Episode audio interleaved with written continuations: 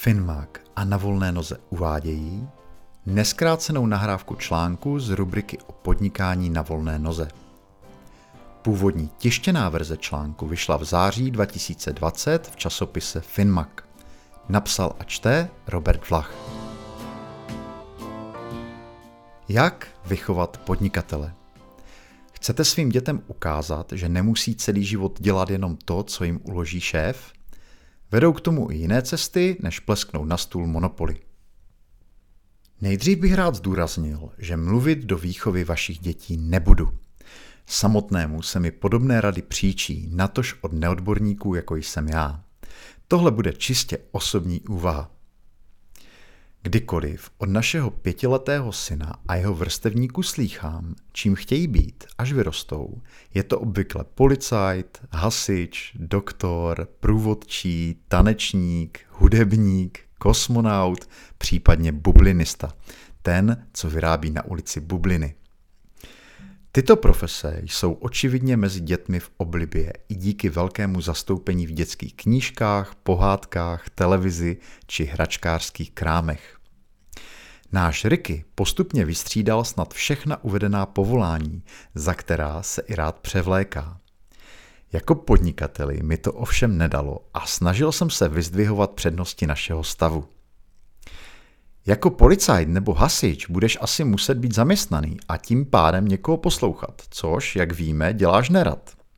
Jako podnikatel by se mohl pustit do spousty věcí, třeba i v těchto oborech, ale nebyl bys podřízený nikomu. Stačí dělat něco, co lidem pomůže natolik, že za to budou ochotní platit a můžeš pracovat svobodně, jak se ti zlíbí. Asi tušíte, že efekt to mělo nulový. Jasně, táto, a teď mi neruš, jsem policajt, předložte doklady. Máš svá práva. Pochopil jsem, že proti dokonalému PR policejní profese nemám jako podnikatel nejmenší šanci a nechal jsem to být. Sám jsem ostatně z podnikatelské rodiny a to hlavní, co jsem si jako teenager z první dekády podnikání mých rodičů v těžkém oboru pekařství odnesl, bylo, že v životě nechci podnikat. Důležitý obrat v Rickyho vidění světa přišel díky příběhu, který jsem popsal loni v článku Nebýte to dítě. Ve stručnosti. Na tenisových kurtech jsem okřikl chlapa, který vpálil pořádnou facku malému klukovi za to, že klepl rámem rakety o zem. On na to, že to je jeho syn a může ho být, kdy a kde bude chtít. Já zase, že to tedy v žádném případě a jestli na něj ještě vstáhne ruku, tak okamžitě volám policii. Nechal toho a vycouval.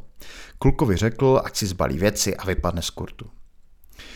Tuhle historku Ricky miluje a za ten rok jsem mu ji musel vyprávět snad 30krát, někdy i dvakrát po sobě. V naší rodině děti nebijeme, proto jsem přemýšlel, co ho na příběhu tak fascinuje. Bude to, myslím, uvědomění, že existuje něco jako právo nebýt svým otcem byt a že je toto právo natolik důležité, že ho může bránit a hájit i někdo cizí jako já. Uvědomil jsem si díky tomu, jak jsou podnikatelská práva a svobody obrovsky důležité i pro mě, jakkoliv na to běžně nemyslím. Právo jít z kůží na trh, tvořit zisk a ponechat si zdaněný výdělek. Právo jednat nezávisle a nebýt podřízen nikomu výjima zákonů. Právo evropské svobody pohybu, nejen osobního, ale i služeb či kapitálu právo vlastnit majetek a nakládat s ním, jak uznám za správné. Ricky mi připomněl, že tyhle hodnoty nejsou důležité jen pro mě. Naopak zásadní jsou pro většinu nezávislých profesionálů. Visbox. Co jsi vydobil, je tvé. Začali jsme s Rickym o jeho přirozených i nabitých právech mluvit častěji. A nejen mluvit – Příkladem můžou být odměny, které dostává za drobné domácí práce. Za každou pomoc mu uděláme na tabuli křídou háček a když jich má 20, může si koupit libovolnou hračku, knížku nebo zmrzlinu. Do ničeho ho nenutíme, ale když si sám nějakou hračku vyhlídne, šmejdí po bytě a kouká, kde by pomohl, aby háčky přibývaly rychleji. Přijde ze školky a hned běží k myčce, jestli v ní není nádobí, které by mohl vyndat. Vždycky mu říkám, že je to lepší, než čekat na narozeniny nebo do Vánoc, protože takhle to má ve svých rukou a může si koupit, co chce. Háček s těmito háčky byl ale ten, že když občas Ricky zlobil a neposlouchal, tak jsme mu nějaký smazeli, což nesl samozřejmě nelibě. Jednou jsme spolu jeli v autě, kde dlouho mlčel a pak z něj vypadlo. Táto, když už budu mít všechny háčky, tak už žádný smazat nejde, že jo? Říkám mu, že háček jde smazat vždycky. Zase odmlka a pak. Ale když už je ta hračka objednaná a na cestě, tak už je moje a háčky na to nemají žádný vliv, že jo? Jako rodiče jsme to pak probírali a shodli jsme se, že mazat háčky je hloupost, protože Ricky nemá jistotu, že to, co si sám pracně vydobil, mu skutečně patří. A že ani nám jako podnikatelům by se nelíbilo, kdybychom mohli o svůj poctivý výdělek tak snadno přijít. Rickymu jsme tedy řekli, že háčky už se mazat nebudou. Uznale pokýval hlavou. Dobrý nápad.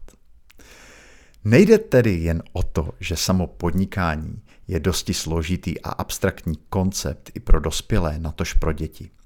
Práva a svobody jsou nehmotné ještě víc, přitom ale zásadně ovlivňují náš život. Pro děti jsou ale uchopitelné tím hůř, že musí poslouchat druhé víc než dospělí, už jen pro své bezpečí.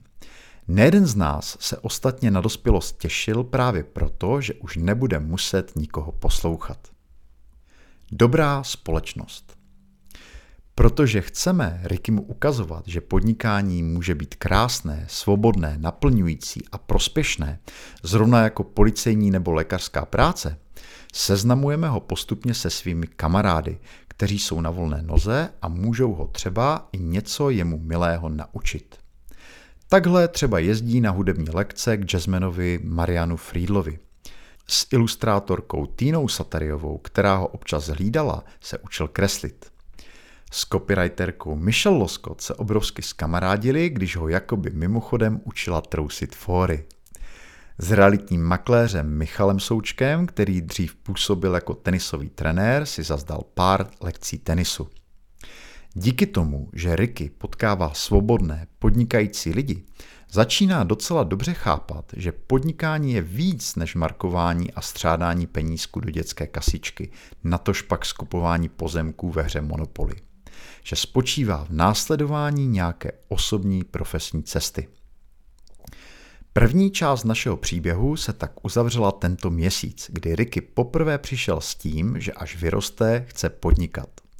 Ano, odpovídám a v skrytu duše se tetelím radostí. A proč? No, protože se u toho jenom sedí a píše do počítače. Vidím, že je před námi ještě dlouhá cesta. Box. Čtyři z pěti profesionálů na volné noze dávají podnikání přednost před stálým zaměstnáním kvůli tomu, aby mohli sami rozhodovat o tom, kdy budou pracovat. V anketě Freelancing in America 2019 následují v těsném závěsu další důvody. 77% freelancerů na plný úvazek ohodnotilo na pětibodové škále čtyřkou či pětkou, že chtějí být sami sobě šéfem. 74% si chce svobodně zvolit místo, odkud budou pracovat a stejně velká část si chce vybírat projekty, které jim přijdou zajímavé.